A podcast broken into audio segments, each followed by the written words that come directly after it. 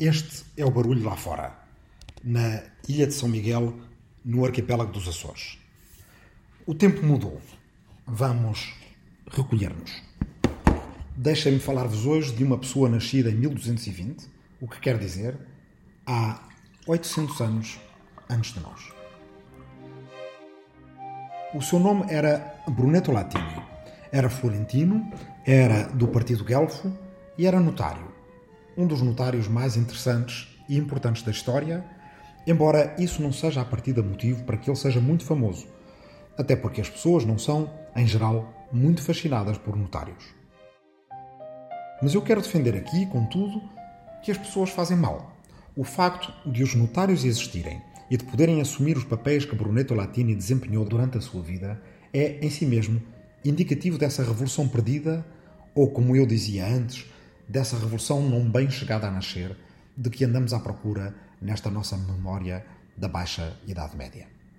Falar de Brunetto Latini permite-nos ainda fazer outra coisa muito útil, e a que chamo enciclopedizar e desenciclopedizar os nomes. Brunetto Latini é um daqueles nomes que se encontram nas enciclopédias que costumávamos ter nas estantes.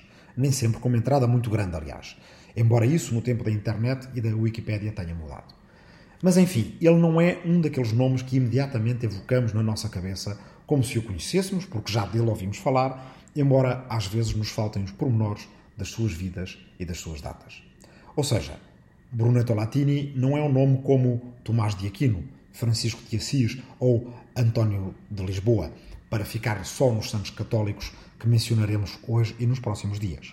Não é um nome como Afonso X, o Sábio, ou Frederico II, ou Enstaufen, para falar de monarcas, reis e imperadores. Não é um nome como Dante ou Petrarca, para falar de poetas. Brunetto Latini, no entanto, viveu ao mesmo tempo que toda esta gente, com exceção do último, e conheceu alguns deles e alguns deles bastante bem. A explicar o contexto da sua vida, do pouco que sabemos dela, os seus atos e as suas obras, enciclopedizá-lo, permite depois fazer o correspondente aos outros nomes, desenciclopedizar os outros nomes mais conhecidos.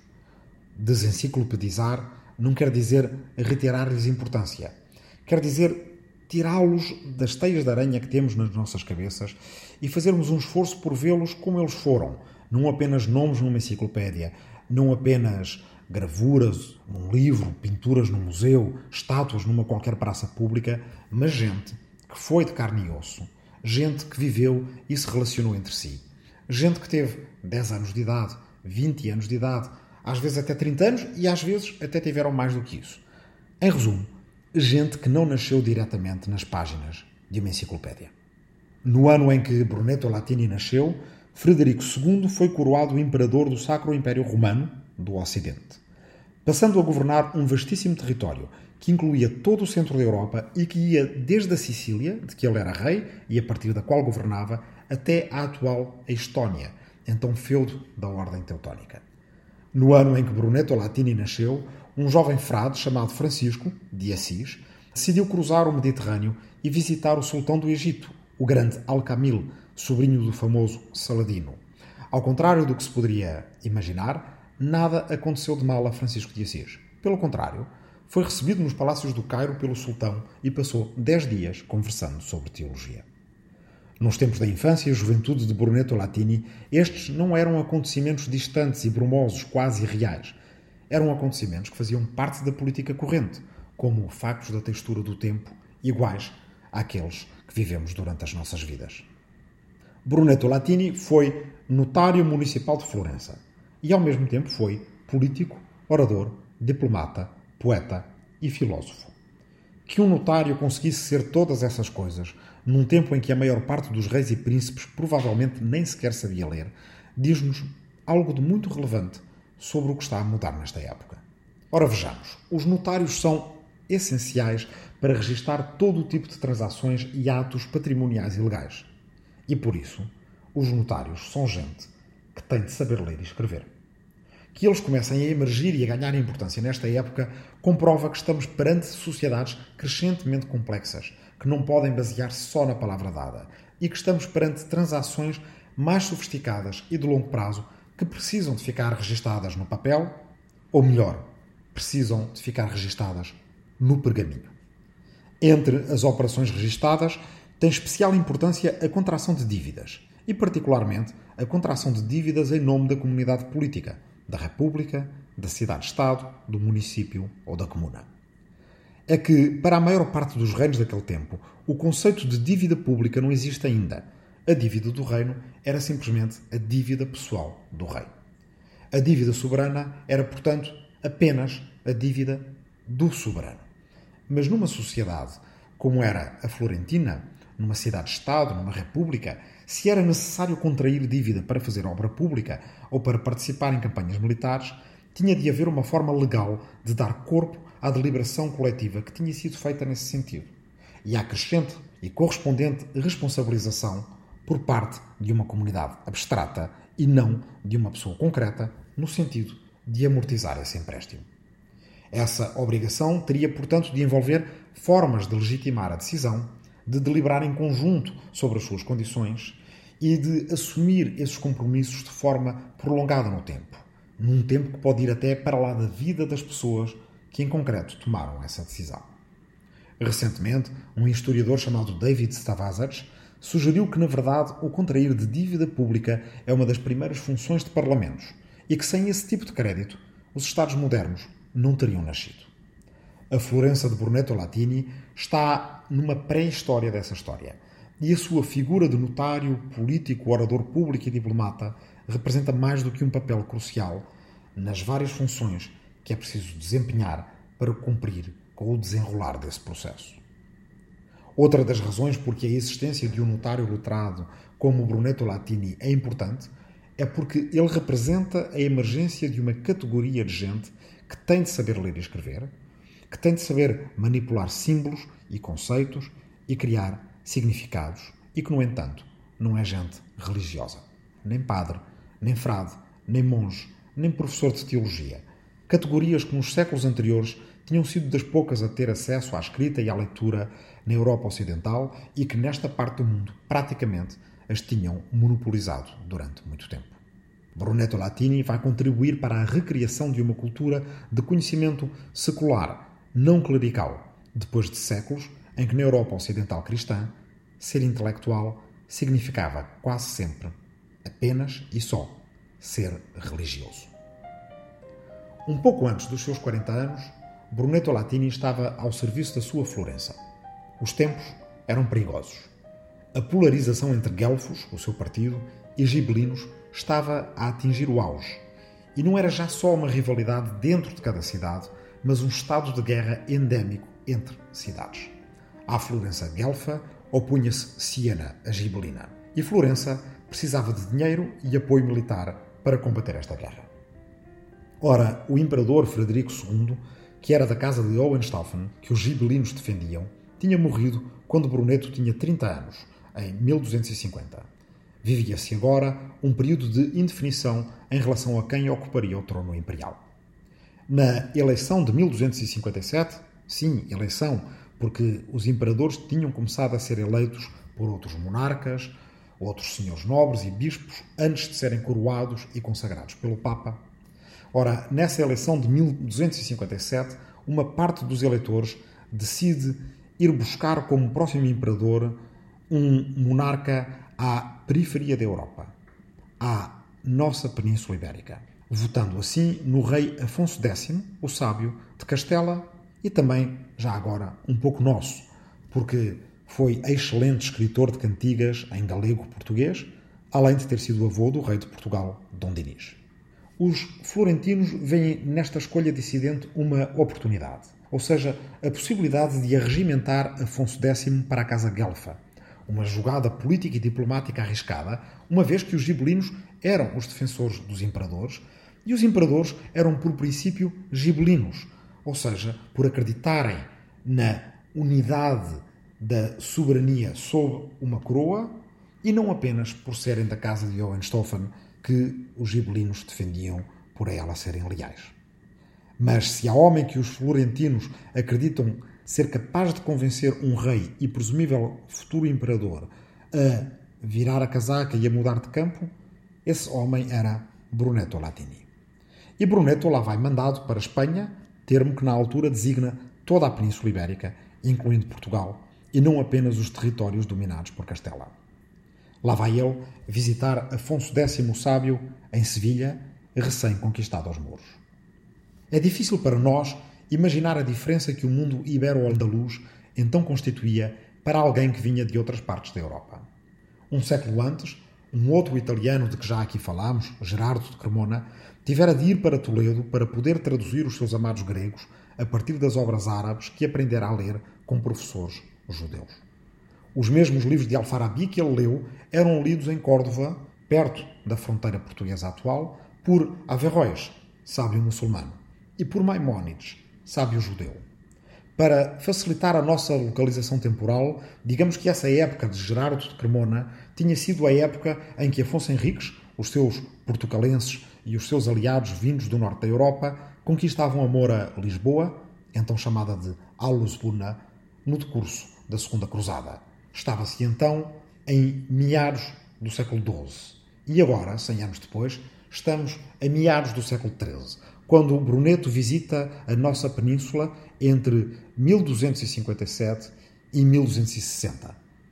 Ou será que eu deveria dizer a vossa península, uma vez que estou no meio do Atlântico e não na nossa península? Enfim, em Sevilha, nos aposentos andaluzes de Afonso X, o rei cristão era um adepto obcecado de um jogo vindo da Índia e da Pérsia através dos muçulmanos, e acerca do qual ele era tão fascinado que chegou a escrever sobre ele um livro, O Jogo do Xadrez. Iluminuras peninsulares desta época mostram toda a gente jogando xadrez com toda a gente. Cristãos com muçulmanos, judeus com cristãos, mulheres cristãs e judias com mulheres muçulmanas, judeus com muçulmanos e por aí afora.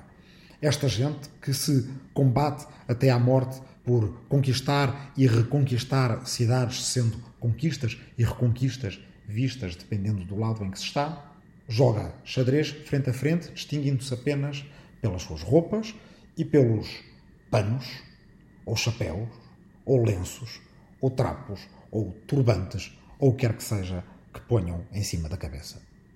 E a partilha ou transmissão que valia para jogos engenhosos como o xadrez, valia também para outros sentidos. Quero com isto dizer sentidos como o do paladar. Se entrasse numa estalagem para comer, é possível que servissem a Brunetto Latini peixe temperado com uma mistura de azeite, alho e vinagre, a que chamavam sikbej, o que quer dizer em árabe apenas com vinagre. Quando acabar a quarentena, e quando vocês puderem entrar numa tasca em Lisboa, ainda podem pedir exatamente o mesmo tempero. Chama-se simplesmente a este sikbej escabeche.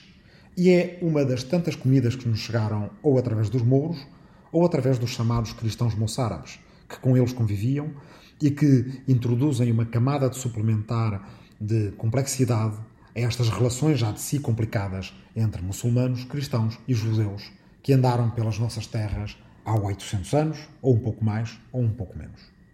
Brunetto Latini viu muitas coisas na nossa península, provou mais coisas ainda e aprendeu algumas coisas essenciais, uma das quais se tornará crucial para a cultura ocidental. E não vos vou dizer qual é. Esperem pela próxima conversa. Porém, Brunetto Latini não conseguiu convencer Afonso X a passar-se para a parte dos guelfos e, de qualquer forma, Afonso X também nunca chegou exatamente a ser coroado imperador do Sacro Império Romano. Em 1260, quando regressava à Itália através dos Pirineus, Brunetto Latini encontrou um estudante da Universidade de Bolonha, uma universidade então bastante nova, tinha sido fundada há pouco mais de século e meio. Através deste estudante bolonhês, Brunetto soube que os guelfos tinham sido copiosamente derrotados pelos gibelinos na Batalha de Montaperto.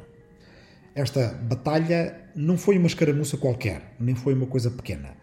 A rivalidade entre guelfos e gibelinos, estruturando a inimizade entre Florença e Siena e muitas outras cidades italianas, levara mais de 50 mil homens ao campo de batalha. Os guelfos começaram confiantes, de manhã, com o sol nas costas. Mas a batalha prolongou-se mais, houve algumas mudanças de campo e traições entre famílias florentinas gibelinas que convencem os seus primos guelfos do outro lado a passarem de Florença para Siena e com o ir e vir destas gentes E com estas conversas, traições e mudares de campo, ao fim da tarde, os guelfos tinham sol pela frente e pouca visibilidade do campo de batalha. Os gibelinos carregaram. Fizeram mais de 15 mil prisioneiros entre os guelfos e mataram cerca de 10 mil dos seus rivais. Florença estava perdida. Bruneto não poderia voltar para casa nos próximos nove anos. Acabou então de atravessar os Pirineus derrotado e estabeleceu-se em França para o seu exílio. Foi então em França e na língua francesa, ou melhor, na língua d'Huile, ou língua d'Ouy, que vem dar origem ao francês e que era apenas uma das duas línguas principais que se falava em França, entre muitas outras, mas a outra principal era a língua d'Oc, que deu origem ao provençal, ou occitano e que tanto influenciou o nosso galego-português, foi então nessa língua do Will que Brunetto Latini decidiu escrever um livro no qual resumisse todo o conhecimento de que necessitava um homem comum, civil e político, como ele, e não militar e religioso. Chamou a esse livro Le Livre du Trésor, ou o Livro do Tesouro. Quando foi traduzido para italiano, deu-lhe o nome de Tesoretto, ou Tesourinho. No fundo, o tesouro que deveria andar na cabeça de toda a gente do seu tempo. Estamos nos tempos antes da invenção da imprensa. Brunetto escreveu o seu livro à mão, também o poderia ditar, mas parece que não foi o caso, com esperança talvez de que algumas poucas pessoas o lessem. É que um livro de um laico não teria grande circulação entre conventos e escolas religiosas, mas poderia ser que entre as outras comunidades de comerciantes, de juristas, de notários e outros letrados seculares como ele, o livro pudesse também vir a ser copiado à mão e retransmitido. Ou então, pelo menos, lido em voz alta à noite, pois os seus capítulos de uma página e meia ou duas páginas cada um prestam-se bem a essas leituras noturnas. Ainda tenho numa biblioteca à minha espera, do outro lado do Atlântico e para quando as fronteiras reabrirem, um exemplar desse livro impresso no século XVI. Não sei se o voltarei a ver, mas felizmente tirei fotografias de algumas páginas e tenho agora essas fotografias à frente dos meus olhos. Eis os títulos de alguns capítulos. De como o amor se comunica entre os amigos. De como o amor deve existir entre os homens. Como e de onde procede o conforto.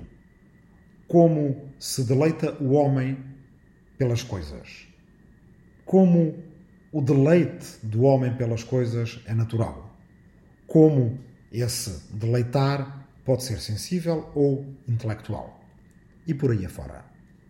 Em algumas centenas de páginas, Brunetto Latini percorre o mundo natural, moral e político, mais uma vez vulgarizando as ideias de Aristóteles, então em franca redescoberta e mesmo a entrar na moda depois dos esforços de Alfarabi, Averroes e Gerardo de Cremona. Quando finalmente pôde voltar à Toscana natal, Brunetto já sabia o trabalho de reconstrução que o esperava. Muitos dos seus amigos e correligionários tinham morrido. Muitos outros tinham perdido a sua propriedade, os seus prédios, as suas casas. Uma das famílias de que ele era próximo tinha passado por maus bocados. O pai de um dos seus melhores amigos, um homem chamado Belincione de Alighiero, um dos ferrenhos guelfos de Florença tinha perdido tudo. O seu filho, que era o amigo de Brunetto Latini, um homem chamado Alighiero di Bellincione, morreria pouco depois. Brunetto Latini ficou com a incumbência de ser preceptor do filho do seu amigo. Um adolescente inteligente, apaixonado por uma jovem chamada Beatriz, grande amigo de um outro jovem chamado Guido Cavalcanti e rapaz dotado para a poesia. O seu nome era Dante, Dante Alighieri. Agora, agora e mais agora, Seis Memórias do Último Milénio é um podcast de história para tempos de quarentena, para ajudar a passar o tempo pensando o tempo.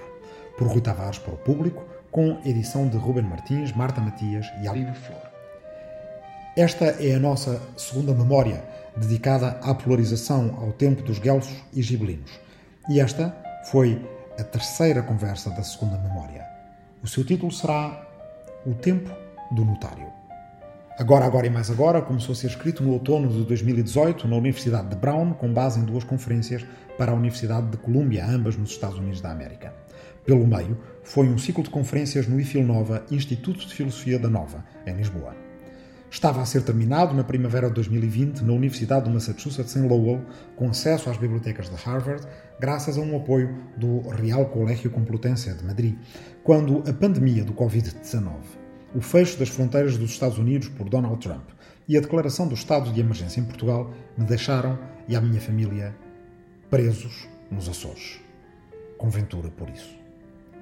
Agradeço às Fundações Luso-Americana para o Desenvolvimento, Fundação SAB e Fundação Gulbenkian os apoios para estas estadias e atividades académicas. Agradeço a Onésimo Teutónio Almeida, Pierre Carrel João Constâncio, Frank Souza, José Manuel Martínez Sierra, Anne Stinkelmans e António Castro Freire pelo acolhimento académico e não só, e pela amizade.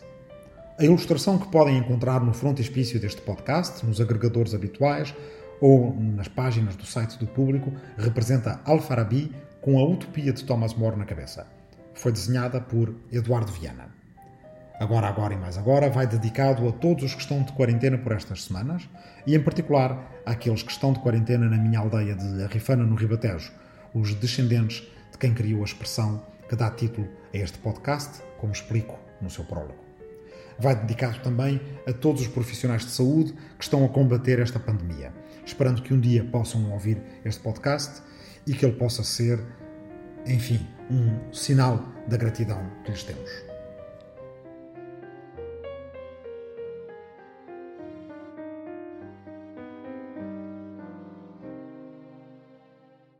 O público fica no ouvido.